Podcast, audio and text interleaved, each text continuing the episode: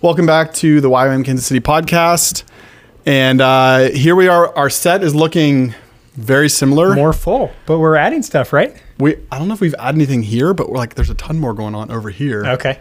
We've got uh we've got a new guest on the podcast today. Uh-huh. You want to introduce our guest? Oh, sure. Yeah. So we have uh, one of our staff here has worked in different parts of the, the world that are restricted. the globe. Yeah, the globe, the planet, so that are restricted. So he is wanting to remain nameless and faceless. He's taking on that that title, and so We've given him a pseudonym. what's our what's our pseudonym for We're calling him Bruno. Bruno? We just decided this right before we hit play today. We were like So- we were debating calling him Nacho.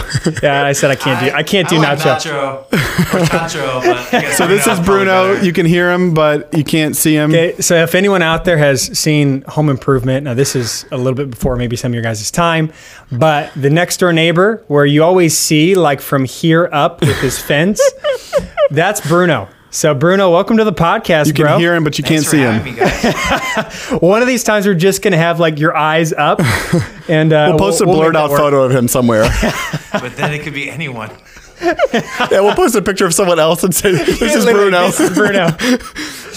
but uh, we've also uh, we're also working with a new kind of setup here where we're kind of switching this live and we're we're experimenting. Hopefully soon we'll actually be able to switch to where we can live produce this. Um, Amazing. So this show is sort of in development, and last week we ran like an hour long episode, which was sort of a lot longer than we had done Yeah, before that. Let us know how we did. Yeah, let us know if you're watching this stuff. Like I know right now, as we're figuring things out, the audience is smaller, but um, but for those of you who are watching and enjoying this, let us know in the comments.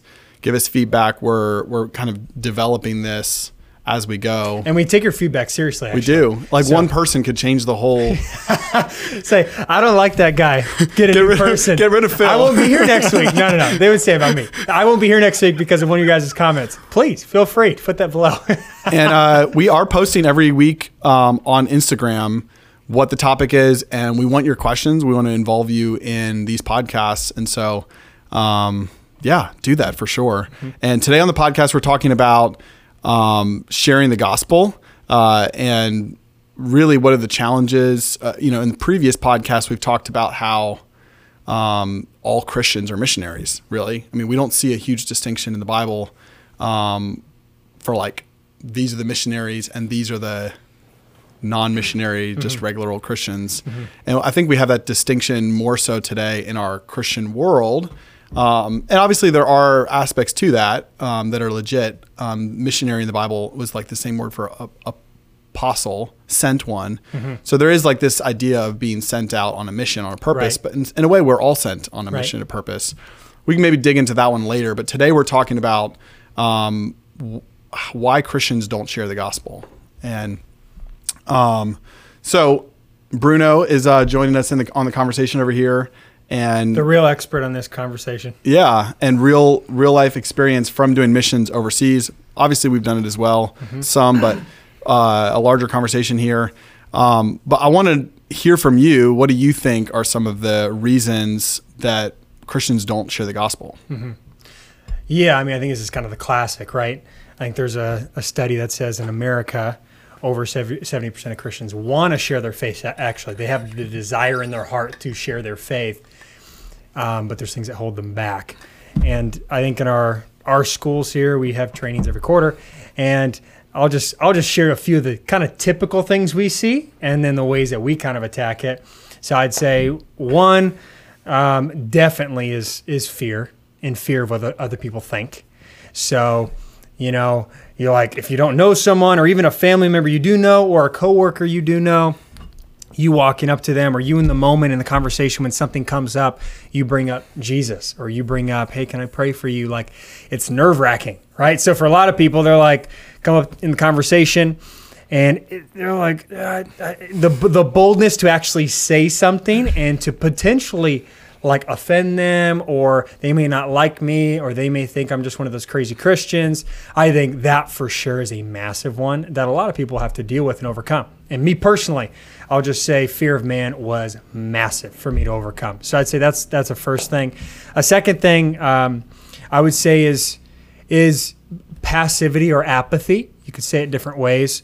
but it's kind of just an indifference towards people around us. So, like again, I had some of this in my life. Um, you know, growing up, I knew Jesus, and I had actually a desire in my heart to share with people, like I knew I should. But like my friends would be there, and then I, I played a lot of sports. So it'd be like baseball, my baseball team. We'd be talking about stuff, and like maybe there's an opportunity there in the conversation to bring Jesus to the table, and I kind of be like, ah, maybe next time, you know. And I kind of just put it off, and then once you keep putting off, the longer that you do that, the harder it is actually to bring it up later. I feel so. Then, uh, so for me, I would often go year, two, three, and I really hardly bring up Jesus at all, if ever. Yeah. And so I think, and there wasn't like an urgency on me to even do it. It was like I knew I should, but like I, I would do it later, and so you're constantly putting it off Well, for a little bit later. For me in that situation, I'm thinking like, what what's the words like? What's the sentence, the structure that I use Right. to bring this up? And you both want to be like compelling and engaging, but you also don't want to be like overbearing and like pushy. Right. And so it's just k- sort of like, how do I do this? Mm-hmm. I'm just super uncomfortable around this topic. And if I bring it up, I feel like it's just going to be awkward Yeah. and weird and change the dynamic of this relationship. And so like, I want to do it. I'm thinking about doing it, but I can't figure out how. Right. Yeah, and That's the way I feel. No, totally, and yeah, exactly. And that was that was actually my third thing is, I think a lot of people they do they just literally don't know what to say or how to say it, and and all of those are you can remedy. Right? God has not given us a spirit of fear, but a one of power, love, and of a sound mind. It says in Timothy, God hasn't given us a. Pa- Jesus was the least passive person on planet Earth and he gave us his spirit so we don't have to be passive either and then uh, there's actual tools that you can learn to to share with people you can do it conversationally you don't have doesn't mean you have to walk up to someone and be like thus saith the lord here are the five points of the gospel They need and you're like Are you sitting? Sit down. I have something to yeah, say yeah, to yeah, you. yeah. Hey, come. Hey, nice to meet you. Child, sit down. Let me tell you something. You know what I mean? Like it, it's it's it doesn't have to be Well- like that, but And I almost like when I hear this idea of learning ways to share the gospel, I almost feel like it's this idea of like you're tricking someone Mm-hmm. into hearing. That's not it either. It's almost like you're unlearning these awkward Right. Approaches that our culture has to religion Right. and uh, these awkward approaches that Christians have had stereotypically. Right. It's like we're sharing the thing that we believe the like the most and the thing we care about the most. Like if you're talking about a movie that you really like, Mm-hmm. you might not like the movie, but you're going to listen to that person. You might even argue with that person, but you do it sort of in this space of like, right. hey, we're good. But for whatever reason, we start talking about Jesus, and all of a sudden it's like, oh gosh, and all the stereotypes and all of the awkwardness that's built into it, it, it kind of all creeps in all of a sudden. So we're Right. almost, when we're learning to share, it's almost like we're trying to learn how to be natural, normal. Like No, a no, for sure. Well, and, and I, I analogy that one of our, our leaders here uses um, talks about like your spouse, right? If you're married, to your spouse is the person who you're closest with. You love them, hopefully, right? you love them, right? And you know when you're in the dating phase and even in your marriage, you like you bring them up in conversation all the time, like.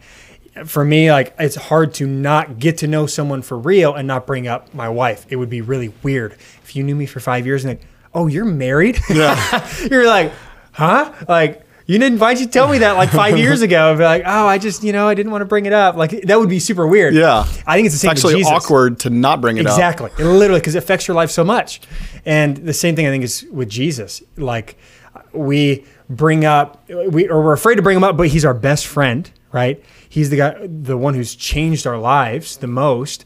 And Changes to- everything we see, everything we do. Literally, my whole grid on life has the Jesus filter, and he does life with me. He lives in me. Like for me to not bring him up is actually more weird than it is to like, how do I bring up my spouse to this person? Yeah. you know what I mean. You kind of put it in that analogy. You're like, huh, that Yeah, is that- kind of weird actually. it makes me think actually i have a, a vlog on youtube where i talk about my life share my experience as a missionary and i kind of have this rule and it's basically that rule that like i don't want to bring up god because i feel like i need to or because i'm trying to or because i'm just sort of making a point to bring up god but I also don't want to like make a point to not bring up god. Like i want to just let it be when it makes sense, it makes sense. Mm-hmm. When it doesn't, it doesn't. Like I'm not going to mm-hmm. over spiritualize something mm-hmm. that's not spiritual, but I'm also not going to under spiritualize something or hide the fact that this decision or this part of my life is affected by God. I'm just going to be honest about it Right. and straightforward. Right. And so, yeah, being a little more normal, I think, will help a lot of people. Um, I do think there are times like we do this with our students here on purpose.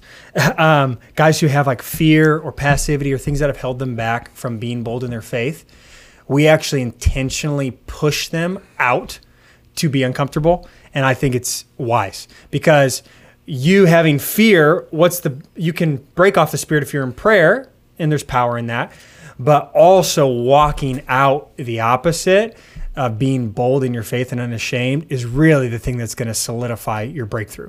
Same with passivity. You can't sit there and be like, I break off passivity, and then you sit on your couch and stay passive. The real, the real way you're going to be break off passivity is actually stepping out and doing it. And so, um, in our daily lives, yeah, we want to just be flowing out of us naturally.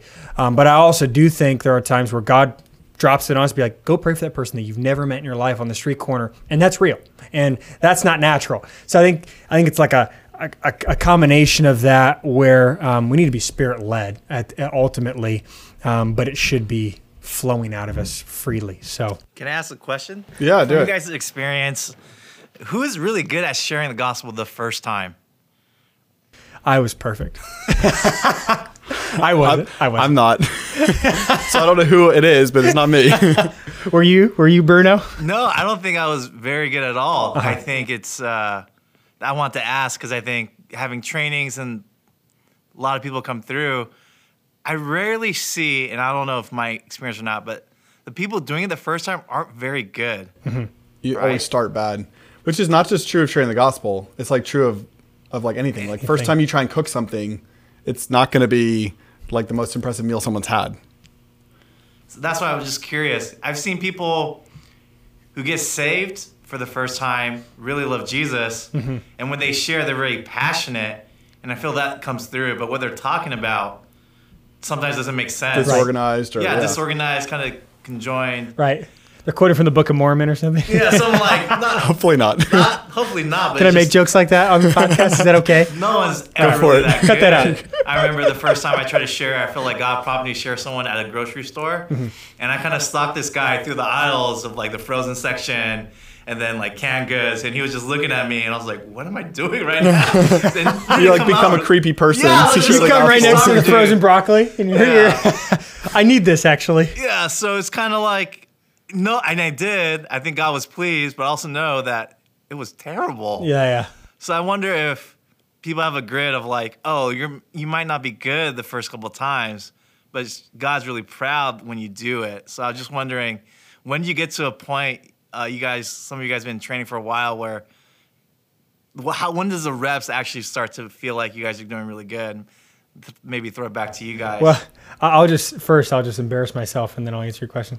I think the first time I like personally led someone to Jesus, I was on my DTS outreach, and there were like three. I was I was in Mexico City, and there were uh, three teenagers there, and I shared the gospel with them, and um, shockingly, they said, "Yes, I want Jesus." right? So I, I was right more shocked Whoa, than they were. what happened? It's crazy stuff, right? So I, I shared, and I knew enough of the gospel to kind of fumble through it. Like I, I know I said Jesus died on the cross somewhere in there, right? And and then they actually said yes, and um, after they said yes, I literally like froze. And I'm like, "W- What now do I do now? You're ready for rejection. yeah, I right. And I'm like, now what? And I, you know, I led them through the classic sinner's prayer, which you know, ev you know, you have to do. It's in the Bible, right? And um, I need a but- verse for that. Yeah, yeah. There is the confess and believe, but the, there's a there's a special words that you got to use, bro. I'm just joking. Um, but yeah, walked them through a prayer. They all said yes, and we said amen, and literally it was like, amen, and then they like walked away. Not connecting the dots that there's actually a pastor right there, literally they could be connected to to disciple. I just, I like, I just didn't Like, know hey, do you have a Bible? Like any of the other follow up literally you nothing. go with? Like, and and I think God looks back, and you know, I was I was whatever I was, seventeen or eighteen at that point, and He's like, yeah, I was pleased, just like what you're saying, bro. Like, but um, growing in that, I think there are practical things like you can come alongside. Someone could have pulled me aside and said, hey. Bro, that was so awesome. Love your boldness.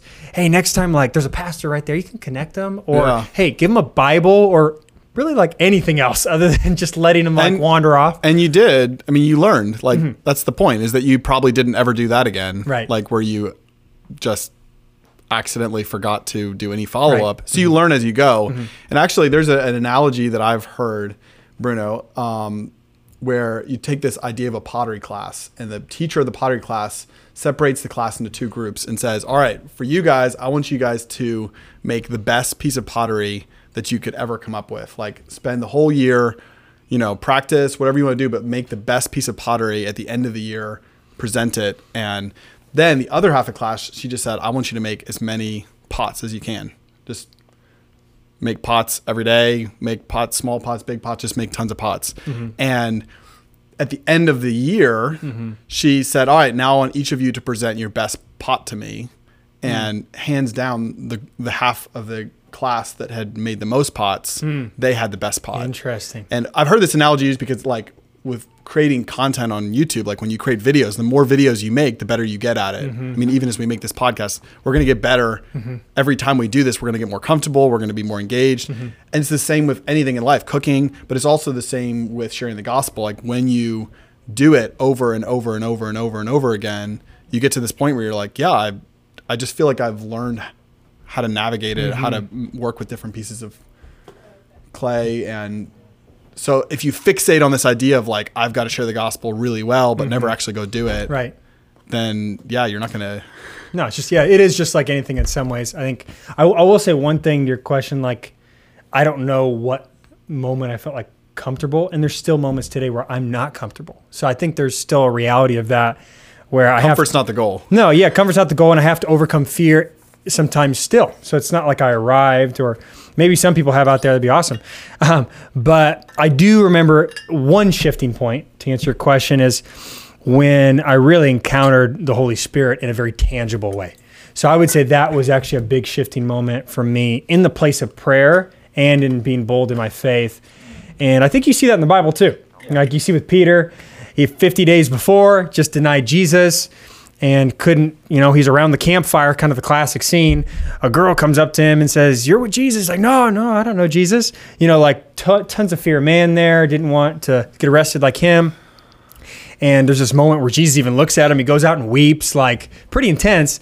But 50 days later, after Holy Spirit uh, breaks out in the upper room in Acts chapter 2, then he gets up and preaches to 3,000 plus.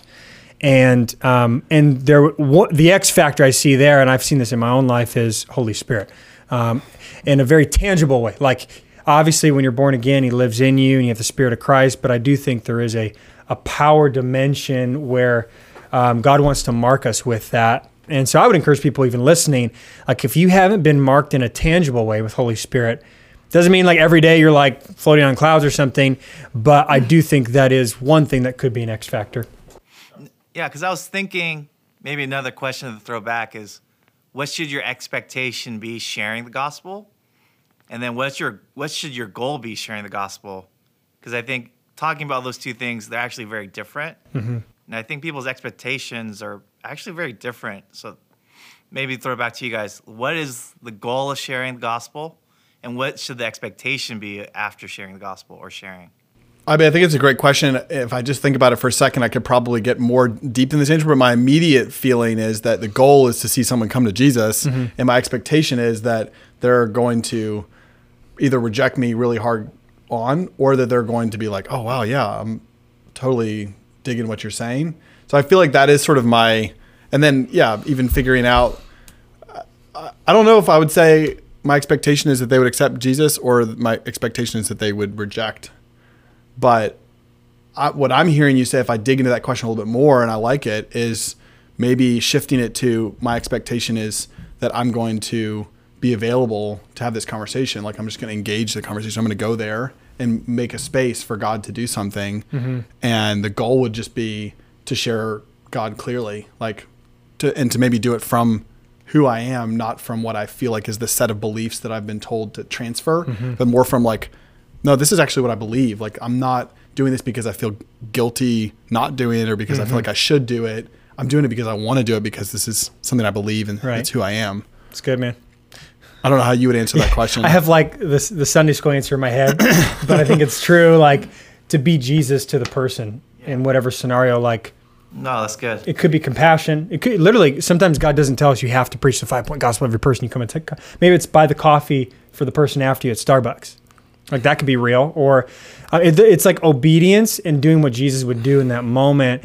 And you know, sometimes God does lead you to where you do lead someone to the Lord, and maybe even calls you to disciple that person, right? So like it's more than even just like all right, five point gospel, check, got it. They said yes, boom, peace out. But the, I think the point is. Um, but then sometimes he doesn't call you to disciple them either. Like if I'm next to someone in an airplane, they're headed to a different country. uh, I know some people are like, if you can't disciple them, you shouldn't preach the gospel. I'm like, eh, I, I don't know about that because the Bible I think is very clear. Well, yeah, Paul says Paul planted the seed, Apollos watered it, but God gave the growth. Is that uh, maybe it's backwards? But yeah, I think the point is like I don't know what planting and watering are. Yeah. but they're they're not the same, same. thing. Yeah, they're all different. And so it's kind of like you don't know what your role could be in this person. They could go from hating Christians to being having a positive experience with a Christian, Right. which might be like the first step towards them being open to the gospel down the road. And, and you got and you got the, the, the classic story in Acts of Philip, who, who you know what I'm saying? He's like walks up to a, a you know a guy on a carriage or whatever, and leads leads him to The Jesus. dude's like reading his Bible. reading his Bible. He's like, "What does this mean?" Well, that's literally me- the prophecy about Jesus. Okay. me tell you. Let me tell you and what then, that means. but then he goes and he baptizes the guy, and literally, Holy Spirit takes him a different place. Like he transports. I guess he was done. Apparently, he wasn't supposed to disciple him. You know what I'm saying? Yeah. Like, so his role wasn't that. His role was literally that moment. So, Yeah, it's interesting because I think about it a little bit. I feel like sometimes there's a pressure. It's almost like a pass fail class when you share. So it's like, yes, I, you know, got them saved or I completely failed. But see, hearing you guys talk is almost like more of like giving them enough exposure to inch them a little bit closer to Jesus. So I feel like, yes, I think we should still be full of faith that they could get saved. But if we brought them a little bit closer to Jesus or exposure a little bit of truth, for, I don't know, for me, when I was younger, I had this huge pressure. But hearing that, almost like a little bit of relief, like, oh, I'm not going to get them perfect. Or I'm not going to say everything perfect, but if I could inch them a little bit closer to knowing God, that would be a huge win, I think. can I can I throw a question your way? Yeah. bro. Is this allowed? Do it, man. Okay, cool. So, um, so you being in a context where it's people don't readily receive the gospel, uh, where you've served different places, Not a Christian nation. and not a Christian nation, um, and where it's it's just more difficult for people to say yes, right? What what would you say to someone like even in that context for you personally, maybe like what was success on a daily basis or a regular basis for you as a as a missionary there? Yeah, I think uh, for me, the context where we would define success is actually seeing if people were open to reading the Bible together. Of like, hey, are you really curious about God or about Jesus? Like, hey, like, you know, I'm studying it too. Like, I love God a lot, and I'm just have a lot of questions I would have. Like, hey, and I think God answers a lot of those things in reading the Bible. Would you be interested in reading a Bible together? So that would be kind of my first step. Um, just because the context wise, like, You have to know the country you're in, and yeah, even the way I think I was trained, I, it was really amazing, but it just didn't fit. So anything I would say, it was like deadpan, like, what are you talking about? You're not making any sense. And sometimes for me, it was like a lot of this Christianese language. And for me, it's like, well, the Bible's been around for a couple thousand years or so. Let's use that. Right. I'll probably cut through all the filters of my own lens of how I see it. So that's kind of the goal that I would kind of go through. Okay, it's good. I like it. Yeah, it's cool. Yeah, I mean, I think for me, um, it's really, I think in the end, it, it really is about recognizing that I think one of the biggest challenges I have to sharing the gospel is that I feel like my religion, my religiosity is like getting in the way where I'm bringing that awkward religious like if I'm feeling if I'm sharing the gospel out of a sense of duty, if I'm sharing the gospel out of a sense of like fear, then it comes through and then I get sort of stilted. And if I don't like you said if I don't practice, if I'm not actually doing it, then it just sort of starts to become like I'm supposed to say this and they can feel that. Like the person listening to you picks up on what you're feeling and if you're feeling like awkward and fear and religion, hmm. then that's just going to turn the person off. And so I think that's for me one of the biggest things is trying to figure out like how do I become less religious and more authentic, mm-hmm. more like conversational, Right. less awkward. Um, and I think there is like this is a, a interesting question to go this direction with it. There is this side of it that's just like go do it, mm-hmm. like. But as someone who's maybe stuck, um, and I would even say now to some degree, there's this sort of like I'm not doing it regularly. um, like I would love to be. And it's sort of like I feel like there's something there that I'm having to overcome and to go into a situation where all of a sudden it's like, how do I do this without it feeling like I'm doing it just because I'm supposed to do it? Right. Then that makes that interaction for me feel kind of awkward. Mm-hmm. And then that makes me not want to do it. So I would say there is an element to that practice side of it and recognizing that it's going to be awkward at 1st Mm-hmm. and maybe just plow through that. I, I think that's mm-hmm. maybe the answer. But switching this over, we have this school that we run here, discipleship training school, and you guys don't just take the students and say, "Great, hey guys, you should feel great about this. You should love doing it, and if you just do it a lot, then you'll be awesome." You guys actually take people through some teaching, take mm-hmm. people through some mm-hmm. exercises. I think there is a side to this. Is just practice. You know, you get better mm-hmm. what you do, mm-hmm. but there's also a side to it of saying like, no, let's learn from somebody who's maybe done this enough times that they kind of understand these are some of the best practices, some of those things. Mm-hmm. What does that look like in the school, and, and how much do you feel like that plays a role in learning how to share the gospel? Yeah, no, it's no, it's super good. I think with our yeah with our school, we we very intentionally train them, and they're all gearing up to go international and do this like all day, every day for uh, like eight or ten weeks, weeks. Yeah, Two months. yeah, two, yeah, two, two, months. Yeah, so we do. So we train them with specific um, knowledge. I'll call it that is clear in Scripture. It's just some basic Scripture, and we give them a little framework. We call it the five point gospel. And the point is, it's not a it's not a formula to get someone saved, but it is a, a good maybe skeleton to kind of like realize, okay, these are some core truths to know about God that then um, help give people understanding what it means to follow Him. And so we train our guys in that, and we we uh, as well during the training phase. We even we do these things called reps, where they literally practice w- with each other in class. It's like ten minutes a day or something, very simple. And sometimes it's not all just about the gospel, but that's one of the ones. And we'll give them a scenario. Hey, you're talking to someone and they're Hindu. You know, here you go. They're they're an atheist. Here you go. And and the other person plays the part, and they kind of just have conversation because it's it's more than they don't just start the conversation. Hello, you know, my name is you know Jonathan, and here's the here's point one, here's point two. It's way more fluid than that, and and really at the end of the day, you're trying to represent Jesus, that person, and if there's an opportunity to lead them to Him, and so they practice that. And if the person has a and people really do have strongholds in their mind. I'll call them lies that they believe about God or about Jesus or the Bible Or themselves. or themselves, all sorts of stuff. And Holy Spirit helps us navigate that.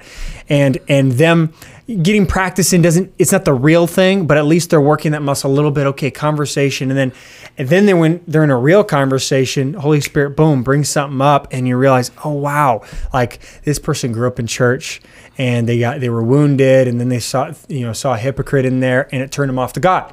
Now you're in conversation with them, that kind of comes up. You can immediately address that and be, hey, just because someone didn't represent Jesus doesn't mean that Jesus himself is like that. And you're able to kind of speak right to it and Yeah. go right in and um, and do things like that. So I'd say we we do we give them practical tools. We have them practice in a safe context where it's okay to make mistakes, and then we cut them loose, bro, and uh, and help them push past fear and passivity and um, break that off their life. And um, and sometimes we do it in a very comfortable environment where it's normal and people like actually want Jesus and they are already responding to Him. Other times on purpose, we cut them loose to be uncomfortable. Yeah. Where they're actually having to step out of their box, their comfort zone, and uh, walk up to someone and be like, hey, I know you don't know me. And you don't have to do that thing. And, and I'm not, that's like most people's worst nightmare of like public speaking to a stranger like that. Yeah. But I think if you're able to do that, then you're able to share them in any context. And so those are some things we do. Yeah, so I think what I'm sensing there, I mean, in a lot of ways, this we talked last week about training, how much training does a missionary ha- need, and that really, again, we what we kind of concluded there was, what are you going to be doing? Mm-hmm. But if let's say a missionary sort of at a base level is sharing the gospel in some way, in some space, then that training you guys are offering really that three months of the DTS that's here in Kansas City is really all about preparing them for that outreach.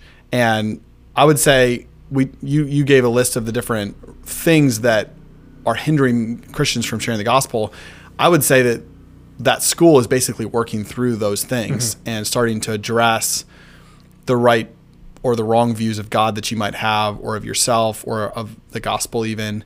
Um, and so it really gives people some stuff to work through. I, I don't know if do you guys do this here. I, I've witnessed this in another DTS where they actually have students stand on chairs and like yell or something like that. I'm trying to remember what it was. Like They just yell. yeah, just stand on chairs and yell, It's just like super weird if you just walk in the room. But if you, what they're doing, it's not actually about sharing the gospel. It's about learning to use your voice. It's about Yeah. learning to break through that sort of fear that tells you just be quiet, just Yeah. don't speak. Yeah, yeah, yeah, we do. And usually it's in a context of they're identifying lies in their life that they believed, whether it's about fear, fear of what other people think, um, passivity, could be shame, could be could be all kinds of things, and um, they're taking those, and it's actually a prayer towards the Lord. But in some cases, we feel that it's helpful to bust free from passivity to not do it passively, if that makes sense. Yeah. So like instead of God, I, I've been believing the lie of passivity and you know, I just break it off. You know, you're kind of like just eh, about it. It's kind of a passive approach to breaking off. Exactly. It's, it's pretty, yeah. I, Ineffective, maybe. Yeah, right. Ironic to do it that way, right? so we actually intentionally have them bust out of it by doing certain things like that. It, it makes me think of like some people grew up in homes where very physically affectionate, Mm-hmm. constant hugging and kissing and holding and snuggling and that kind of thing. And then you have other people that grew up in a home maybe where touching was not really done and Mm-hmm. it's sort of awkward. And you can tell the difference between those types of people if you you know hug them or if you even shake their hands sometimes. And it's these things that we don't really sit there and think this is how I'm going to approach physical touch with people it's something we learn it's something that we get from our parents it's something we get from our environment. And so i think in that sense there's we a lot of us have been taught just to be passive just sit down and be quiet and you know don't talk about politics don't talk about religion don't go into these spaces those are awkward maybe even had some bad experiences or been reinforced that as a kid. And so i feel like that's a huge barrier to overcome for a lot of people where they're kind of like i don't even know how to talk to a stranger let alone share the gospel and that's why I'm I love the DTS. I love the fact that we are unpacking multiple layers to this because you do need to be able to share the gospel clearly, but you also need to learn how to speak to a stranger, Right. Or understand situations and, and growing in that. You know, it, it seems kind of weird, but like standing on a chair, you, you know, yelling, it really does something to you. Like you Yeah. s I felt something unlock in me when I did it. It was just Right. like, oh, I I don't have to worry about what people are thinking Right. about what I'm saying. And it just it's learning those things that maybe you you'd learned wrong or learned differently. Well, I'll go a little broader even with that too. I think in the Western church, it's more normal to be a spectator than a participant.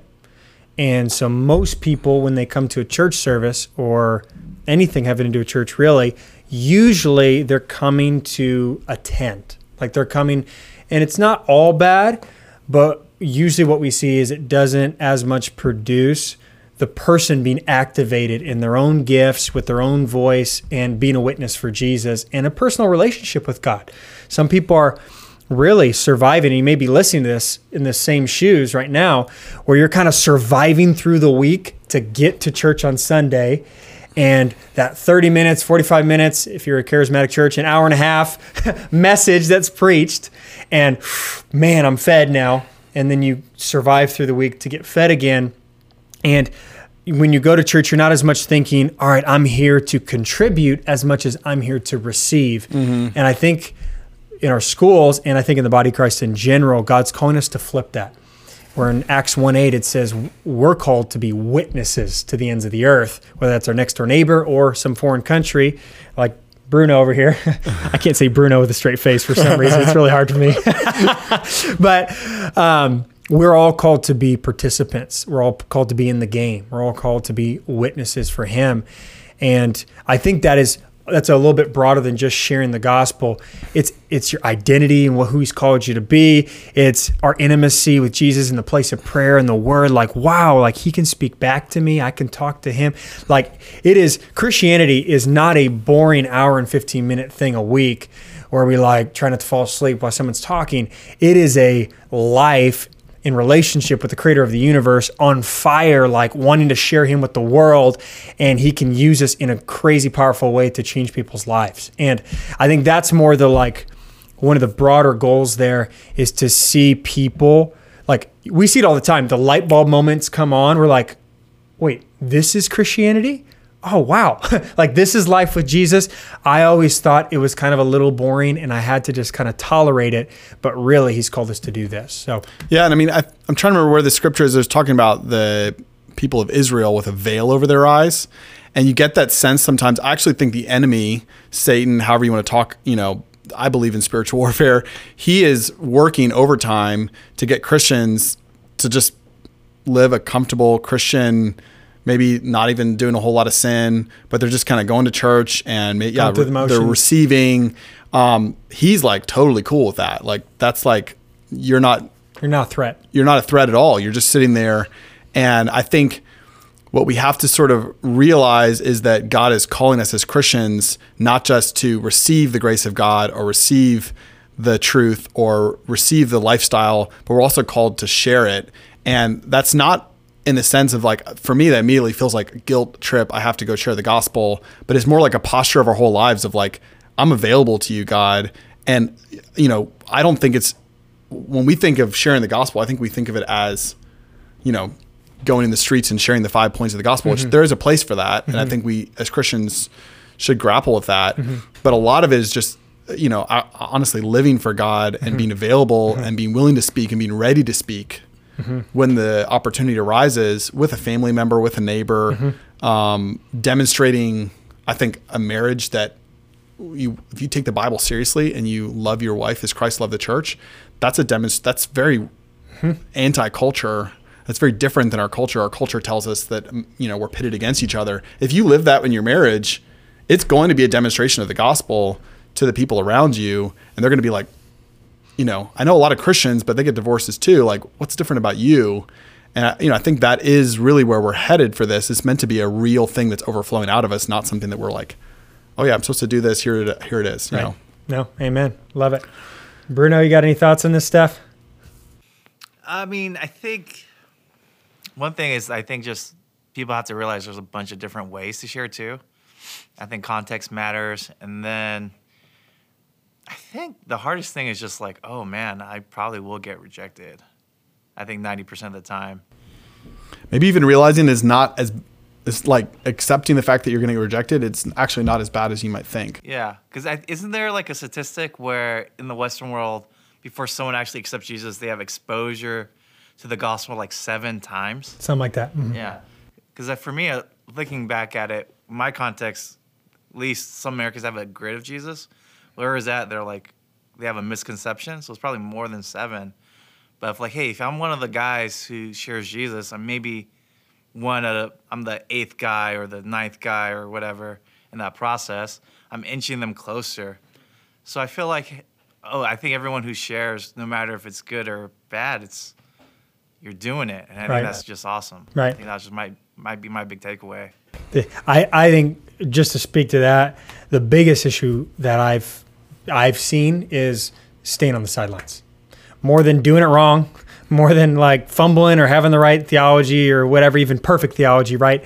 Is staying on the sideline and being the non-threat to where the enemy is not even afraid of you because you're not activated. And if we're just being real, a, a lot of the Western church is not activated. I think even in their own relationship with God, let alone sharing it with someone else. And gosh, that is such a not exciting way to live in some ways, right? God's called us to be ones that are his ambassadors to the world, the agents of change, the salt. You know, there's 50 Yeah. analogies and it's it's exciting and I think a lot of people have experienced a version of Christianity that is not exciting because it's not personal. It's it's a category of their life. It's not their life. Yeah. Regardless, even if they're a businessman, it is your life still. Um, it doesn't matter what your occupation is. So, yeah. You said sideline. I'm thinking about that. Like if we literally talk about a football player on a sideline, I feel like there's two different pro- approaches to sideline. Like if you're a sports player on the sideline, you got that guy who's like pumped, who's like mm-hmm. in the game mm-hmm. but on the sideline, Yeah. and he's like helmet in his hand, maybe even on his head, and he's just like sitting there waiting. He's like doing reps to stay warm, like r- mm-hmm. running up and down the field, ready for the coach to say, "All right, get in You're there." in, yeah. And he's just like, "I'm in. Let's go." And he's like ready to play that next play. Right. And then you've got the guy who's on the sideline who's like never played a game in his life, never played a play. The backup punter. yeah. You know, and he's he's over there. he's got like he doesn't even know where his helmet is. Like his helmet might be in the locker room for all we know. And the coach is like, "Hey, get on the field here." He's like, "Uh, uh, uh, uh um, me? Like, uh, oh shoot, where's my helmet?" Like, Right. and you you have that. There's two. Those both those guys are on the sideline. One of them is like, I don't. I'm not playing right now, but like I'm thinking about it and I'm engaged in it and I'm understanding that I'm in this. That that's a football player who's ready to go. The other guy has almost been like sort of accepted the fact that he's not an active player. Mm-hmm. And you know, you got 11 men on the field. Uh, you know, the scenario with Christianity says the workers are few. I mean, the opportunities are there. Mm-hmm. Right. So the it's not you don't have the excuse of like God's not calling me in the game. Right. God's calling you in the game. You're not going to play every play or play all the time. The question is, are you do you even know where your helmet is? Right. That's that's when I think of that sideline approach for Christians, and that would be uh, you know, I don't mind at all plugging DTS. I think that's where you get in there and you're like, let's go get some plays. Let's go engage this. Let's get around people that are doing it. Maybe everyone in your church, maybe everyone in your community has never isn't doing this and, isn't, mm-hmm. and never does it. Mm-hmm. It's like that's a really hard place to start doing this. That's a mm-hmm. hard place to all of a sudden become a Christian who's active in sharing the gospel when like everyone around you has like poured cement on all the excuses they have for not doing it. And like for you to do it it almost is offensive to them. That, that actually can be a very challenging place to learn and start sharing the gospel. Um, so that's one of the reasons i love dts is kind of like get in a room Everyone's- with people that have done for it. With people that haven't done it we're all going for it we're all learning together um, so to me that's like I think some of these pieces are there where you can like activate more where you're at. But in some cases, like eh, maybe it's not a DTS. Like go get in a situation where you're being activated, where Yeah, you're it's being almost like you're being forced out of your comfort zone with people around you. totally. Yeah, You need that. game changer. Yeah, I uh, actually read this book, um, "Spiritual Spiritual Multiplication in the Real World" by Bob McNabb. Super great book. Um, and he, I don't remember what ministry they were involved in, but they had this missions organization not so different from YWAM, and they had uh, all these missionaries, like missionaries who had been on the field for years and years and years, who were still in the field, those who had come home, some that had done little bits of training, some that had done lots, different giftings. And they said, you know what? We're going to do a survey to figure out what's the biggest single factor in why Christians don't share the gospel or, or why they do. Why are missionaries, whether they're active or, or, you know, retired or not in that role anymore, what makes them still share the gospel? What's the thing? Do you have any guesses, Bruno?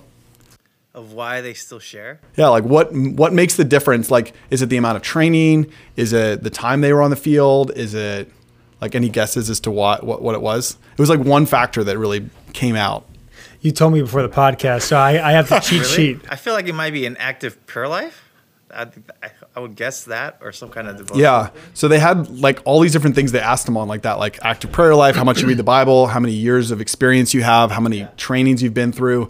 And the one factor that was like far above and beyond all the other factors was have you are are you in a community that Oh. prioritizes sharing the gospel Wow. regularly? And it's like no matter how active you were, if you leave that community, if you leave that space where there's where there's an intentionality saying, no, let's do this, you will lose it. Like no matter how gifted you are, no matter how much experience you have, if all of a sudden you're alone and no one around you, you're just trying to make it work, then it's and I found that very true in my life. The times that I've shared the gospel consistently are actually when I have people around me saying, "Let's go prioritize this." And when you're doing it on a weekly basis, it's it's not about the weekly basis. It's not about like even that that's where the gospel gets spread is through that weekly intentional time mm-hmm. but it keeps you active. It keeps you mm-hmm. going. Mm-hmm. I was i was really surprised by that. And if you look at the church in america i I feel like there's very few churches that really do that that practically say no we need to create a space for the gospel to be shared intentionally. Not not as like a i ran into someone and the opportunity presented itself but in the sense of like on sundays at 5 p.m we're going to go to the park. or or it's even just an environment where you're hearing testimonies. Like I was Sunday at the park just randomly, and um, I talked to this person, prayed for them, and they're coming back sharing that with us. And man, this guy came to Jesus, and he's going to come to our guys' breakfast we do next week. Like it's gonna be awesome, and like stuff like that. I think pumps up people Testimony. testimonies oh for sure like testimonies and then you're like well gosh that's amazing then you meet the the brand new believer and brand new christians are amazing to be around Oh my gosh. honestly it's so refreshing we need more of those in Yeah. our churches. right we had some uh, How do we get them? Right. Where, where do we get this? in our current dts we have some right now right and the way that they even talk when god is moving in their life bro i love it No religion. Oh yeah, it's like yeah. So I was just like over there, just like sitting in the chair, and I guess I threw a question to Jesus, and then like he spoke to me. I just the way that they talk makes me happy. we had a new believer in our community who like hadn't sh- shook the habit of swearing. So he's like talking about Jesus and Holy Spirit and like dropping yeah, yeah, yeah, right. swear words ne- I left never and right. felt that. Like, uh, Blank, blank thing in my life ever. Man, that's that was amazing. Yeah, no, hundred percent. just like it's Jesus, man. What are you doing? Like this is great. and and I think that freshness of new Christians, people encountering God in a new way, is man, it is life giving. I just think about you, know, you have kids. I have a little kid. He's one year he's one years old, and he doesn't know what he's doing in most categories of his life right now. But him being around and even messing up is like it brings life to people. Like when he walks in the room, everyone ignores me, shocking, and they literally look at this child who then trips and falls in his face because he's learning how to walk barely do anything. can barely do anything. He smiles at him, and everyone's like, "Oh my gosh, that's." And I think that that joy that new life brings. I mean, when a believer comes into the kingdom, they are born again, and they're a baby Christian. It does. It just brings life to wherever context that is. Absolutely. Yeah. So, um, there's this saying that goes around in Christianity all the time around sharing the gospel. I think it's maybe Augustine or something like that. Uh, it's it goes something like this. I know. It's uh, do you know the saying? I'm trying to remember it off the top Yeah, of my head. yeah, I'm pretty sure.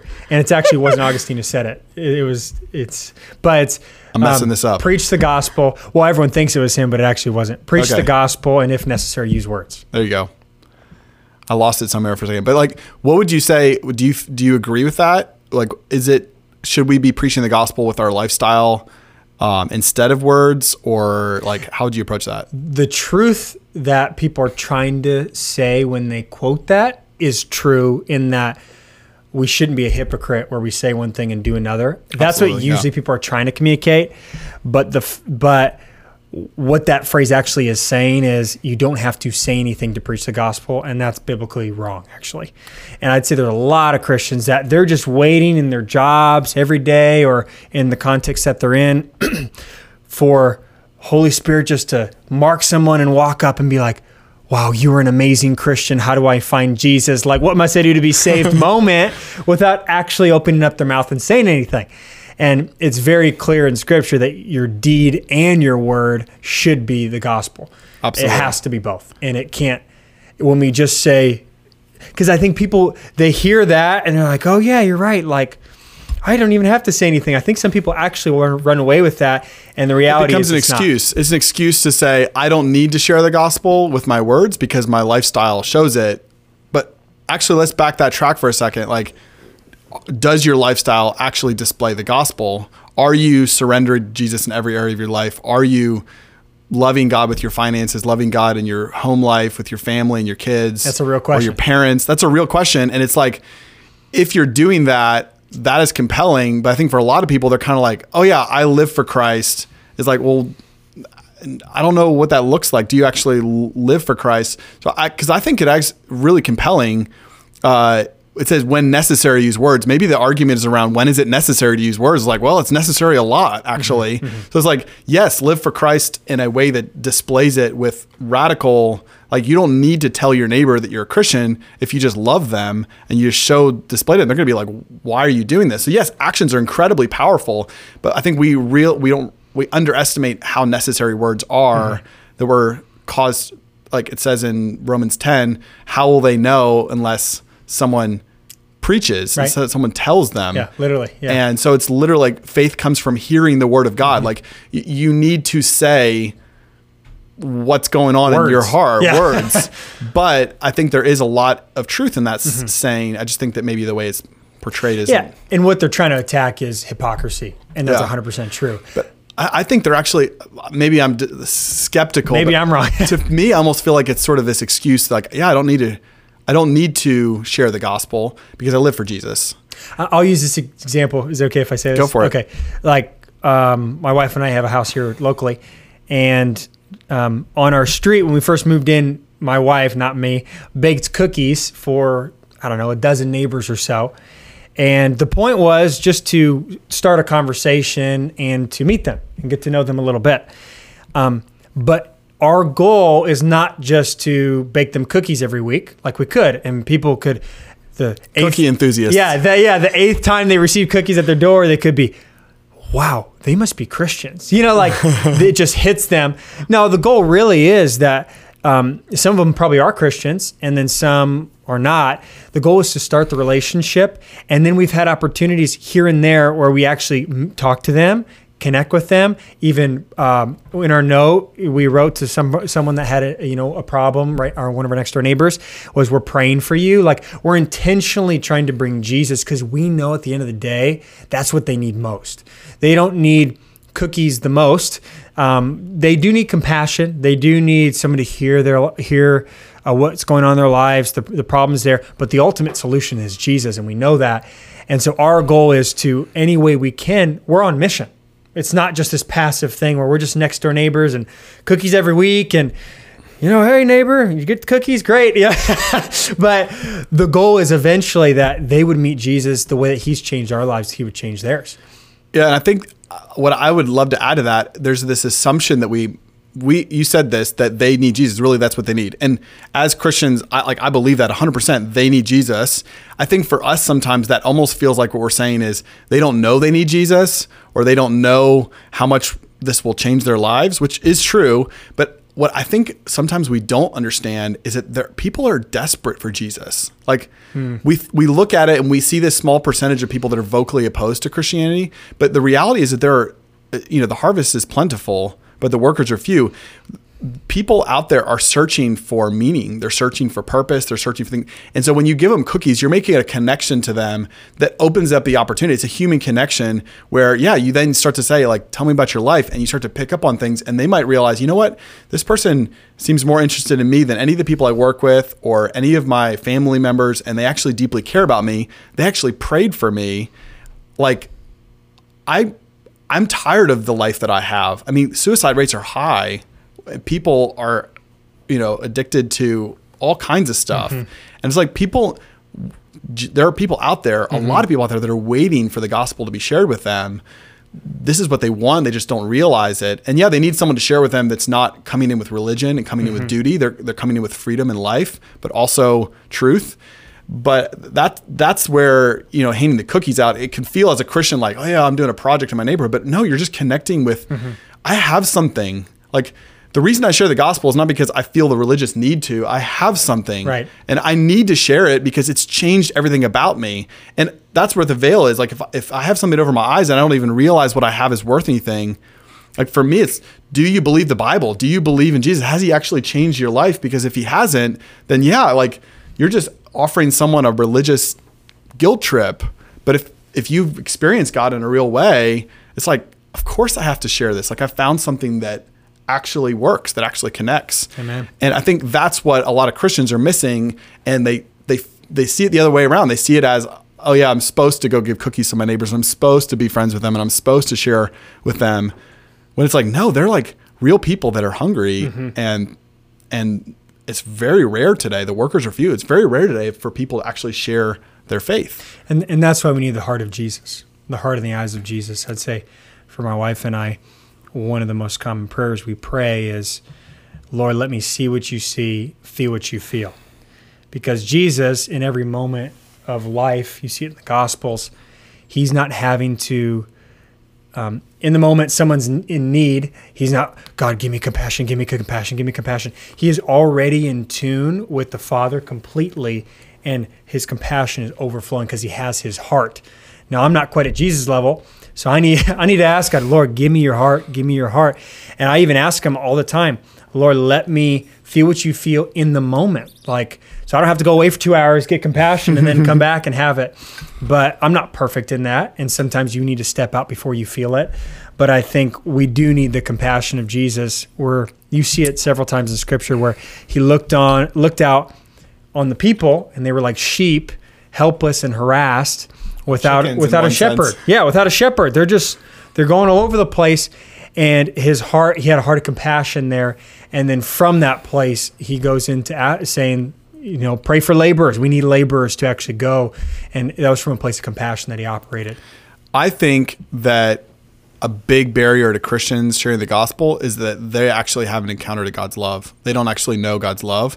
So the idea of loving the people around them, that the only reason they would share the gospel is because they feel a religious duty to. They don't actually they're not actually moved by God's love for people to say, I feel compelled to go and share what I found because I love those people because God loved those loves those people. And I think uh, not to be a not to be a um, repeat myself too often, but like a, again, I think DTS is a great place to come and encounter who God is and realize that God loves you. Um, because I think that until you get that, that all of this won't make any sense. Like, good luck trying to share the gospel if you're doing it from this position of like, oh yeah, I should do this. And It's just a checklist thing. I mean, look at your life. You know, if you're watching this, look at your life ask this question, you know, am I operating from a place of, oh my gosh, I'm moved by God's love for me. I'm moved by who God is, and I can't help but share like it, it's coming out of me. And to be honest with you, I'm I've been a missionary for 3 years. I've been a Christian for um, like 15, 16, 17 years, something like that. And it's just this in the last year that I've started to encounter God's love in that way to the point where I'm no longer operating as a Christian who's thinking I'm supposed to do this or I'm doing this to earn God's love. Uh, Like I am actually doing it because God loves me. And And it's overflowing. Yeah. I, I think that's huge. And, um, you know, if you don't have that, if you're there and you're like, mm-hmm. I want to love God, I want to live for God, like you need to get that. You need to encounter God. You need to figure out where that is, what that looks like. Come in January or whenever to do a DTS here or go somewhere else. Like, but you need to encounter God's love. Mm-hmm. I mean, this doesn't this doesn't work unless you have God's love. It's so interesting you guys bring it up. I think even sharing the gospel, there is this vulnerability of getting hurt because of rejection. But if you really love them, that's a part of it, I think. I think me and my wife had a conversation once. She was joking. She's like, You can't hurt me. And I was kind of pissed off of like, Oh, if I can't hurt you, then you really don't love me then. Because if you really love me, then I could hurt you. So in some ways, we're, it's a joking thing, but in the same way, sharing the gospel too, there is like, if I get rejected, it's gonna hurt. But that's actually loving Because you love them. Yeah Because you care. and that was kind of a huge switch, I think, too, because I think I maybe I could ask you guys a question too. Is like, do you think friendship evangelism works? Meaning, I'm friends with them, I'll love them. It's kind of like you know, the thing you guys talked about earlier of like preach the gospel, if necessary, use words. But for me, my personal experience of seeing that, it's like, oh, you you love them enough to be kind to them, but you don't love them enough to be vulnerable to share what you really believe because To, they to risk the relationship or risk your Yeah. reputation or Yeah. being misunderstood. Because I think because that means I think you just don't love them enough. I've seen it um, on the mission field where people have tried that, and I don't really judge them. I think it's just like I just haven't seen them encounter Jesus. Then I think it goes back to that space of saying you can't hide your faith Yeah. in friendship with someone. Like I don't think I think you I think many many people come to Christ because of relationship. So absolutely relationship works, but it's relationship with who you really are. Yeah. And so as long as like I, and I think you can actually have a respectful conversation. A lot of times when I'm sharing the gospel, I'll even ask like are you a Christian? And that gives them the space to say no i'm not or yes i am or what that looks like it's like oh yeah i'm a christian and it's almost like i don't need to act like i'm on this like spy level coming in to like get Yeah. you to accidentally become a christian it's like no i'm this is who i am and i'm going to talk like a christian and i'm going to act like a christian in my friendship with you but i'm not going to do it from this position of like you have to be a christian or i won't accept you or you have to believe what i believe or Yeah. you're wrong I think that's when friendship evangelism can work when you're letting your life be on display before them, but you're doing it from this position of also like, no, I'm also friends with you and I'm actually loving you as a friend. But there's there has to be an awareness, right? That they're a Christian up front. I've seen people maybe on the field. It's almost like a bait and switch. It's like Yeah. they're friends with them for a long, maybe a year, six months, whatever. How length. It's not going to get any easier to yeah, bring and up then Jesus. they say you're Christian. It's like, so you're just friends with me to get this thing, yeah. to like switch me. So I, for me, I think in some ways it does work, but I think at least the context I was at overseas, of within two to five minutes of saying, hey, like, curious, what do you believe? And like, kind of figure that out, and like, hey, this is what I believe. So that way it's kind of open in the air, and they know our friendship is Right. more than just in the means to get them somewhere. But I think a lot of people have this like weird, wrong idea of like they'll mm-hmm. see it if they, you know, like if I don't have to say it. Right. It's like I think you kind of have to state where you're at, and then you could display. But it's almost like when you guys know working cross culturally. Well, I'm gonna do this to stand against the culture, and people like, and they'll get it. Like this is the right way to do it, and then everyone else is like, no, you're just an idiot. like you're acting dumb, but you have to explain why you're doing it. An example I know in uh, South American countries is kind of like disgraceful for men to wash dishes. But it's like, oh, I'm gonna go in, wash dishes, and say like, oh, and they'll understand. And they're like, actually, no, like your status is like weird. You're not explaining the purpose behind you washing dishes. yeah. You have to be culturally aware Yeah. and engage the culture where it's at for sure. Yeah, so if you're doing something different, it's like, oh, like in this culture, I know it's wrong, but actually, I love my wife, so I want to serve her in that, and that's why I'm washing dishes. You have to explain it. Just doing it doesn't make sense. Hmm. So I think in the same way, it's really useful of like, hey, if you're gonna love them based on relationship, or like use actions and use words necessary, I think that's kind of a false dichotomy in some ways of like. Yeah, I think you can say that what you believe, you don't have to convert them, and with actions of loving them, you could display that. But I feel like that's a weird kind of gray area sometimes. Yeah. No, I think it's definitely true. I mean, I think for me, it's just recognizing that you have to own what you believe and not hide it. Yeah. And um, like you said earlier about the spouse thing, like if you meet somebody, it's going to come up, if not in the first conversation, definitely the second conversation that you're married on some level because you're talking about it. And I think for me, like, if people start asking me questions like, why do you live in Kansas City? Or why did you move to Norway? Or like, you know, what do you do for a living? Mm-hmm. It's going to come up like God affects every area of my life. Now, if God didn't, if I was just doing what I wanted to do, and there was just a, I'm not saying that everybody has to have a God reason behind every decision they make, but I just feel like it's impossible to hide Jesus accidentally in a mm-hmm. friendship or in a relationship. You just have to be upfront about it, but you own the fact that it's not awkward or weird. You're not making this about the fact that you're a Christian. You're just sharing who you are like openly. I think that's what to me then a friendship can work and you could be friends with someone who's not a christian and you show them by your actions that you're not worried about that and that it's not just that you're trying to reach them for jesus I, I would say maybe one of the things I've seen, I don't know if this is true for you in a foreign context, but I think people to even be friends with someone for a year and to not know what they believe probably is exposing in your heart as well that you don't have much depth in relationship would be my guess. I think actually if you have real deep relationships with people, you do share the hard things. Yeah. You share the things that are deeper. It's not just like only the surface level stuff where you're sitting around talking about the weather all the time, you know, or whatever, playing video games for 40 hours. That is what you do with the person you play video games all the time. You know, I think it actually exposes that there's not much depth in your relationship. You, I think people don't even know how to get there sometimes because maybe in the maybe they're Christian friendships where they all do love Jesus, they don't actually talk, about, it yeah and they don't talk about their real struggles or the things that are going on in their family or i think there's and i see this more and more i think in the next gen as well as there's a longing for a deep relationship but maybe don't know how to do it so i think that's another piece as well that is uh, is key come into a dts i know yeah I Phil's mean, on like, this. I'm, I'm Phil's- serious. Hey, yeah I believe in true. it. I really believe in it. And I think if you're listening to this and you're like, man, I don't know how to engage in deep in relationship, or I don't know how to, I don't feel like God loves me, or whatever the like, that's what you need that space. Um, I do think practice is huge, but you need that space to to encounter God. You need that space to get some tools. You need that space to learn friendship. So yeah, for real. Bruno, do we have any questions from Instagram? Yeah. We posted this morning on Instagram, so we might be a l- not as many questions. Sorry, we didn't Yeah. post it earlier. We have a few questions. One is the Ben from Vegas asks, "How can Christians better overcome fear associated with evangelism?" Good question.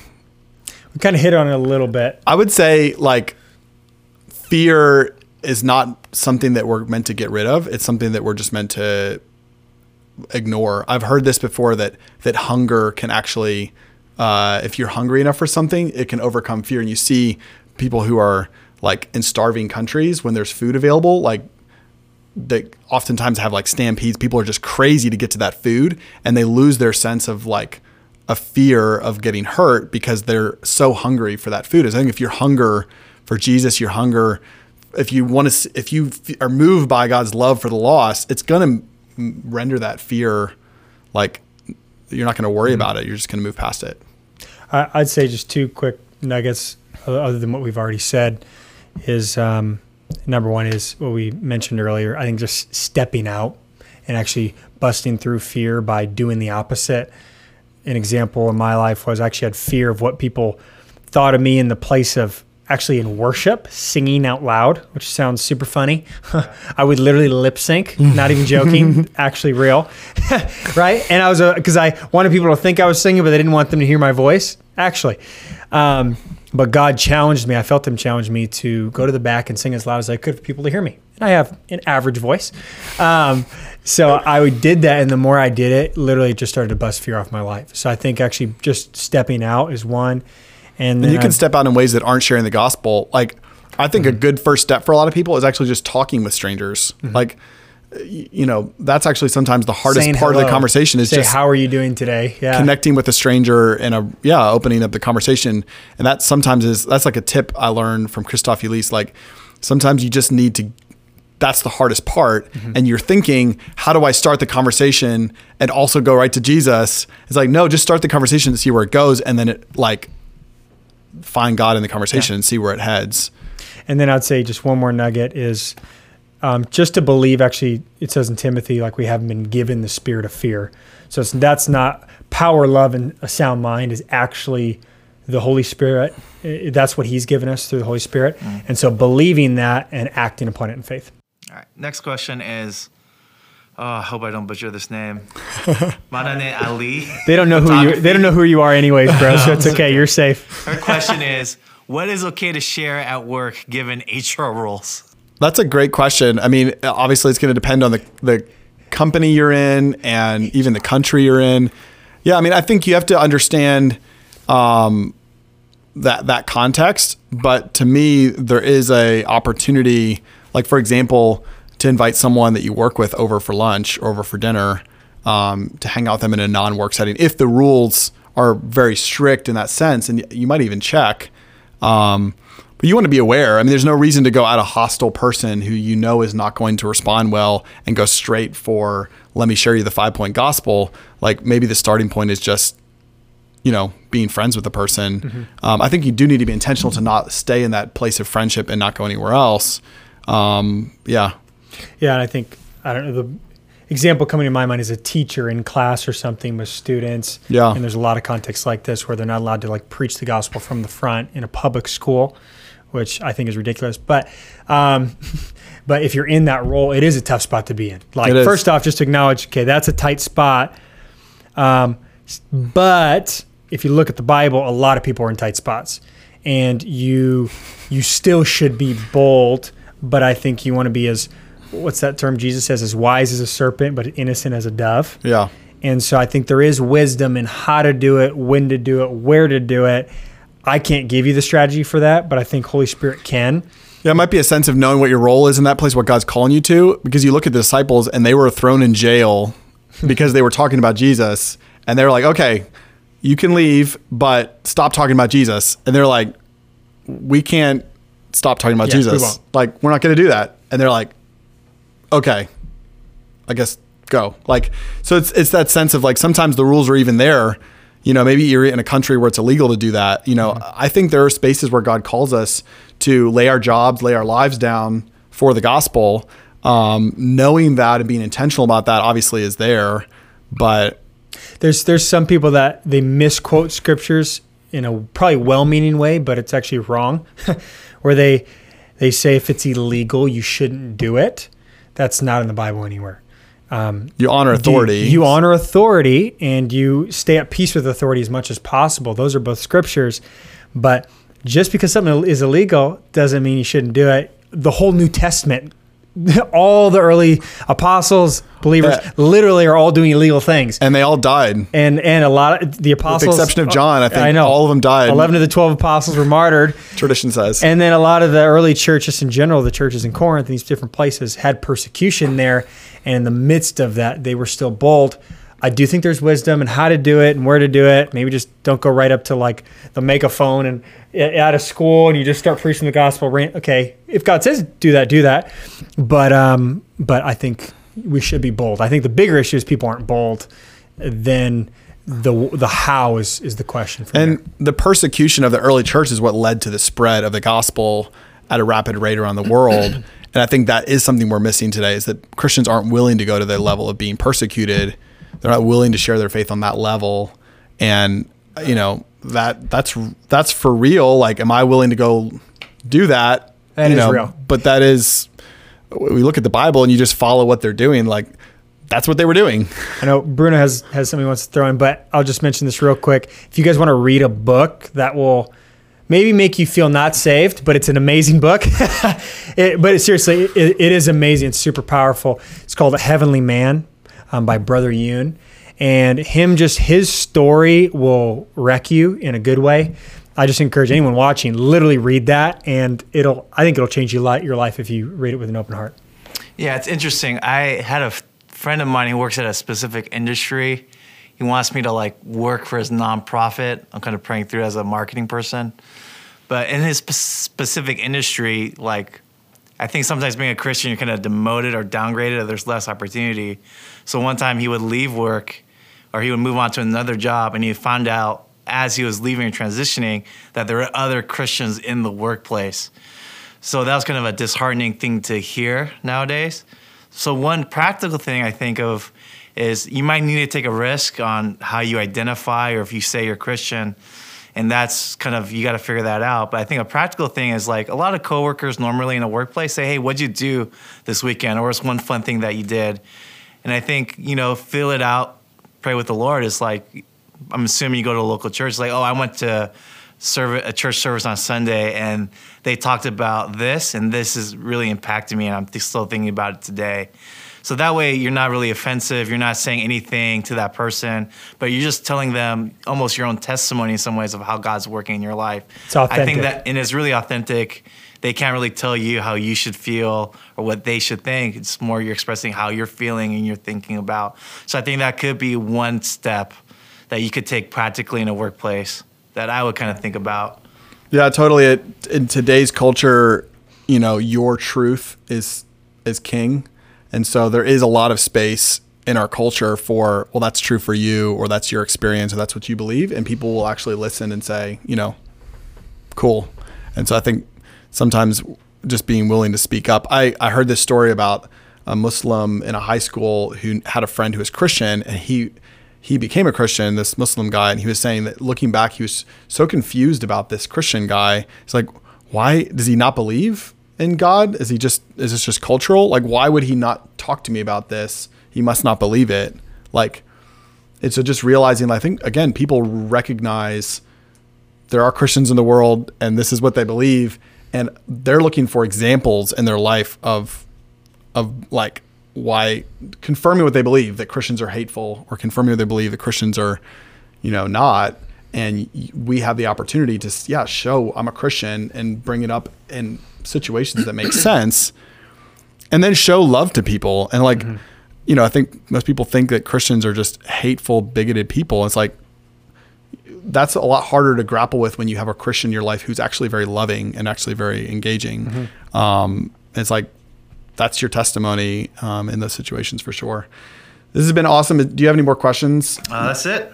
Cool. Well, leave your questions in the comments down below. This is going to be an ongoing conversation, but um, yeah, we're super excited about where this podcast is going, talking about uh, missions, talking about sharing who we are, our faith. Um, thanks for joining me, Jonathan. Come on, it's good, bro. We'll I might not be here next week if they put a comment in the uh, below that I, I need to be gone. Then, but it was fun this time. They're not going to put a comment in there. I was like, you're going to be traveling next week? No, we're good. Uh, yeah, let us know what comments or what topics you want to um, hit in the next episodes ahead. Comments down below. Like, we want this to be shaped by what you guys are thinking, where you guys are at. Um, and I don't, I will continue to shamelessly plug DTS. Like, I think DTS is an amazing opportunity. So if that's you, you don't even necessarily have to be like, okay, I'm going to do a DTS. Just consider it. And I'll put a link down below to apply for the DTS. And if you apply, you'll get a call from one of our team and just start that conversation. We would love to pray with you, even if you're like, DTS is impossible. You think it's impossible, maybe it's finances, something like that. Just apply and let's ask God together where this is where this is headed. We'll see y'all next week. Thanks for tuning in to our YWAM Kansas City podcast. If you enjoyed listening, please subscribe, share, and leave a rating. If you are watching, please like, comment, share, and subscribe, and be sure to turn on our post notifications to catch our podcasts as soon as they release. We'll see you next time.